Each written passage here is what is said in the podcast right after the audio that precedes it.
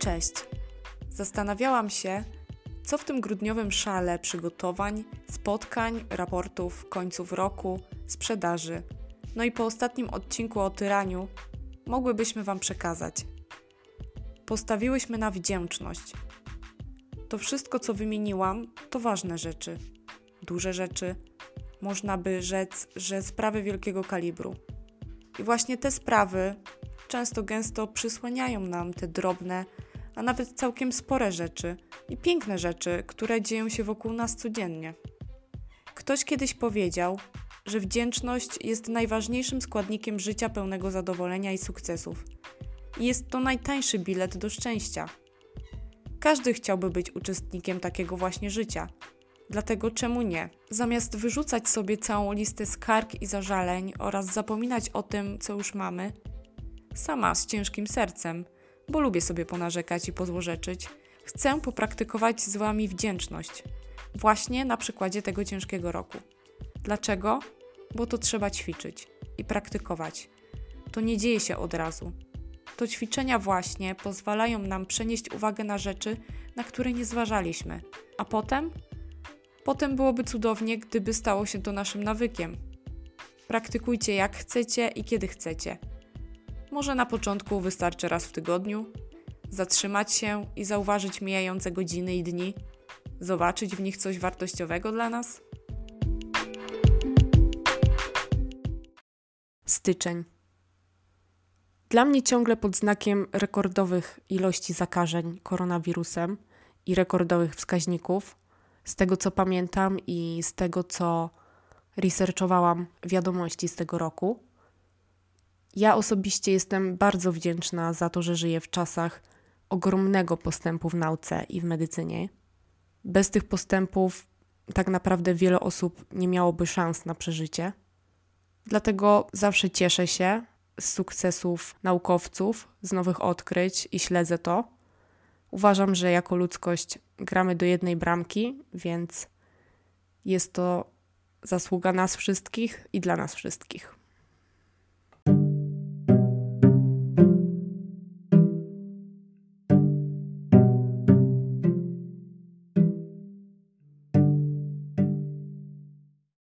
Luty.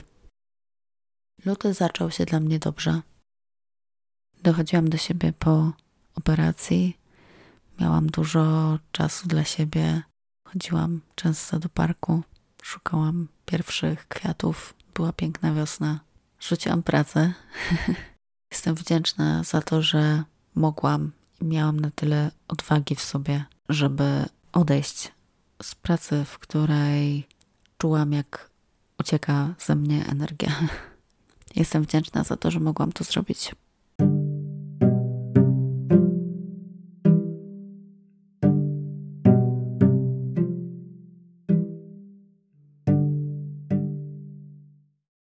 Marzec. Kolejny miesiąc wojny. Wszystkie wydarzenia są w cieniu informacji o pomocy humanitarnej. Dobrze było zobaczyć człowieka w każdym z nas. Ta krótka operacja specjalna dla Władimira Putina skończyła się zderzeniem z ogromną siłą Ukraińców i także całej reszty świata, która niosła pomoc. Jak przypomnę sobie te zbiórki, te masowe podróże przy granicy, by zaoferować jakiś transport, posiłek czy dach nad głową, to bardzo jestem wzruszona i bardzo jestem wdzięczna za to, że mogłam zobaczyć dobro w ludziach. Takie czyste dobro.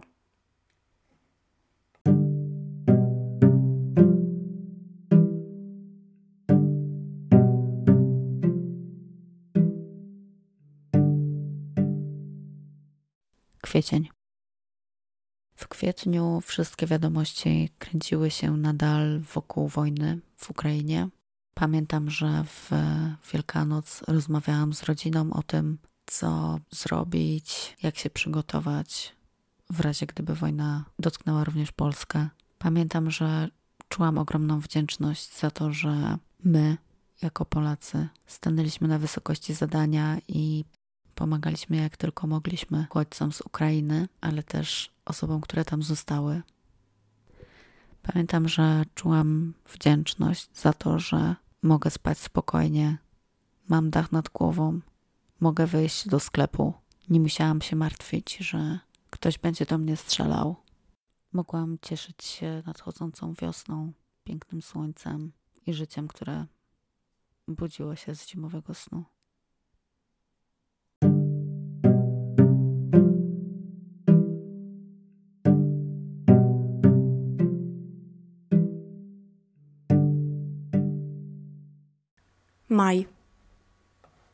Ewangelickim kościele Świętej Trójcy w Warszawie odbyło się uroczyste nabożeństwo ordynacyjne dziewięciu diakonek. Diakonki te służą w kościele ewangelicko-augsburskim w Polsce. Uroczystość ta była pierwszą ordynacją po decyzji synodu kościoła, która umożliwiła kobietom w kościele ewangelicko-augsburskim zostać księżmi. Brawo! Jestem bardzo wdzięczna za to, że żyję w czasach, gdzie mogę zobaczyć, jak kobiety zdobywają należne im miejsce, pełnią należne im funkcje równoprawne, które długo były im niedostępne tylko dlatego, że są kobietami. Żeby nie było zbyt słodko, oczywiście, jebać patriarchat. I każda kobieta ma wierzyć w siebie.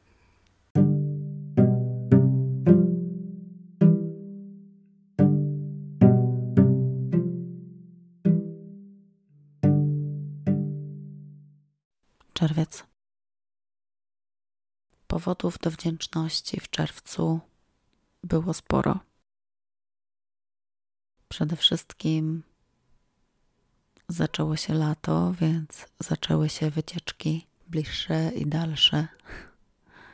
Szczególnie dobrze pamiętam wycieczkę do Trójmiasta. Pojechałam ze znajomymi i z moim partnerem na weekend. Akurat były wtedy dni morza. Było dużo muzyki na plaży w Gdyni. Była pyszna pizza w Sopocie i świetny wieczorny spacer po Gdańsku. Byłam wtedy też pierwszy raz na Helu i pamiętam, że leżałam na piasku i byłam wdzięczna, że mogę, że jestem tam, że mogę odpocząć że mogę zobaczyć Bałtyk po kilku latach przerwy.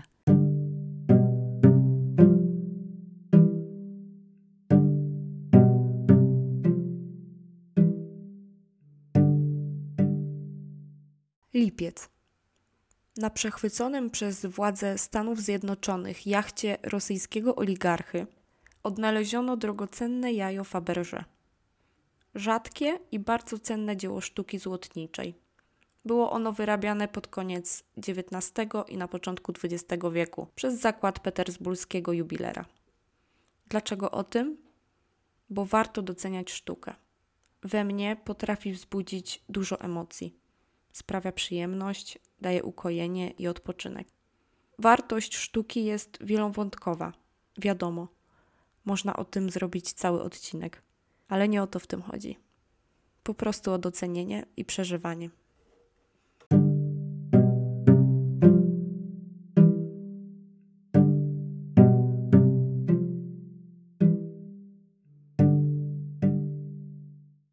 Sierpień.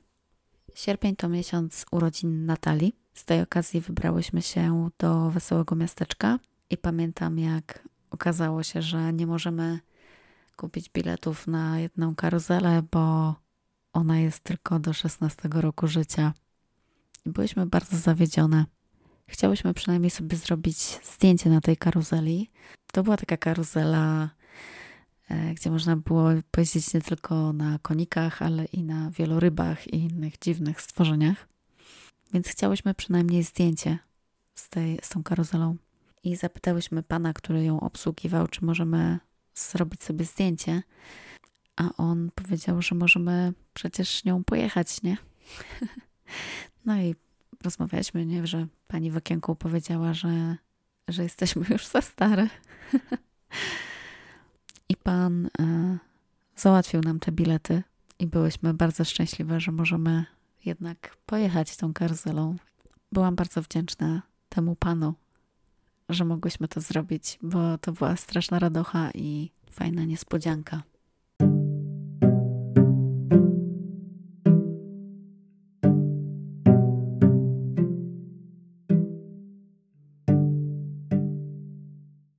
Wrzesień. Jeżeli chodzi o ten miesiąc, to w głowie mam tylko jedno wydarzenie i jest to śmierć, która podpaliła Iran. 22-letnia Iranka kurdyjskiego pochodzenia została zatrzymana w Teheranie przez policję. Policja ta zarzuciła jej niewłaściwe noszenie hijabu. Po zabraniu jej na komisariat została przewieziona do szpitala, gdzie zmarła. Funkcjonariusze do spraw moralności twierdzą, że dostała ataku serca ze względu na przebyty stres. Jednak są świadkowie, którzy zeznają, że kobieta była dotkliwie bita przez policjantów. W Iranie od 1979 roku kobiety muszą zakrywać włosy i nosić długie, luźne ubrania. Jeżeli chodzi o Polskę i sprawy religijne, to mam wiele do powiedzenia i wiele do zarzucenia. Jednak jestem wdzięczna za to, że żyję w kraju, gdzie czuję się względnie bezpiecznie, bez względu na to, co mam na sobie. I nikt nie zabiera mnie na komisariat, jeżeli spod czapki wystaje mi kosmyk włosów, tak? Doceńmy to, co mamy, bo kobiety w innych krańcach świata mają bardzo, bardzo ciężką sytuację.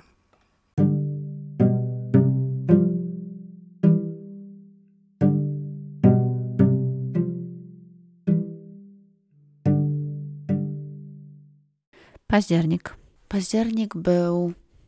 Październik był jak niespodziewany prezent. Przedłużenie lata po długim, mokrym, zimnym wrześniu. Byłam bardzo zaskoczona tymi ciepłymi dniami. Jestem wdzięczna za to wspomnienie tego ciepłego słońca jesiennego. Na koniec października rozpoczęłam sezon morsowania co zawsze jest dużym wydarzeniem dla mnie. Jestem wdzięczna za to, że znalazłam takie hobby, które jest nie tylko przyjemne, ale też ma, też niesie za sobą benefity zdrowotne, tak psychiczne, jak i fizyczne. Ale najbardziej jestem wdzięczna za tą piękną pogodę, która dała mi nadzieję, że jakoś przeżyję tą naszą polską zimę. Te długie, ciemne dni.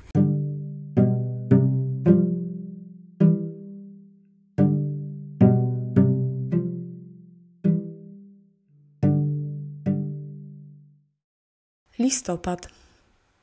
Brytyjski przedsiębiorca postanawia zebrać fundusze na stworzenie pierwszego na świecie otwartego rezerwatu wielorybów w norweskich fiordach. Będzie to bardzo nietypowy rezerwat, bo dla wielorybów szkolonych wcześniej przez ludzi i przyzwyczajonych do niewoli. Tak, robimy szpiegów z wielorybów. Widzę, jak zmienia się podejście do zwierząt i jestem pełna podziwu i wdzięczności do ludzi, którzy poświęcają czas i siły i fundusze na organizacje ratujące zwierzęta. Jest nawet taki cytat Olgi Tokarczuk, który uwielbiam i pozwolę sobie tutaj przytoczyć. O kraju świadczą jego zwierzęta, stosunek do zwierząt. Jeżeli ludzie zachowują się bestialsko wobec zwierząt, nie pomoże im żadna demokracja ani w ogóle nic.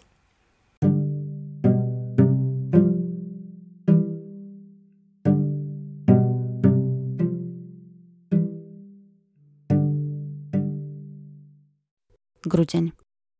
Grudzień jest chyba najprostszy. W tym roku na święta przyjechała cała moja najbliższa rodzina i mogliśmy się spotkać w takim dużym gronie. I za to jestem bardzo wdzięczna.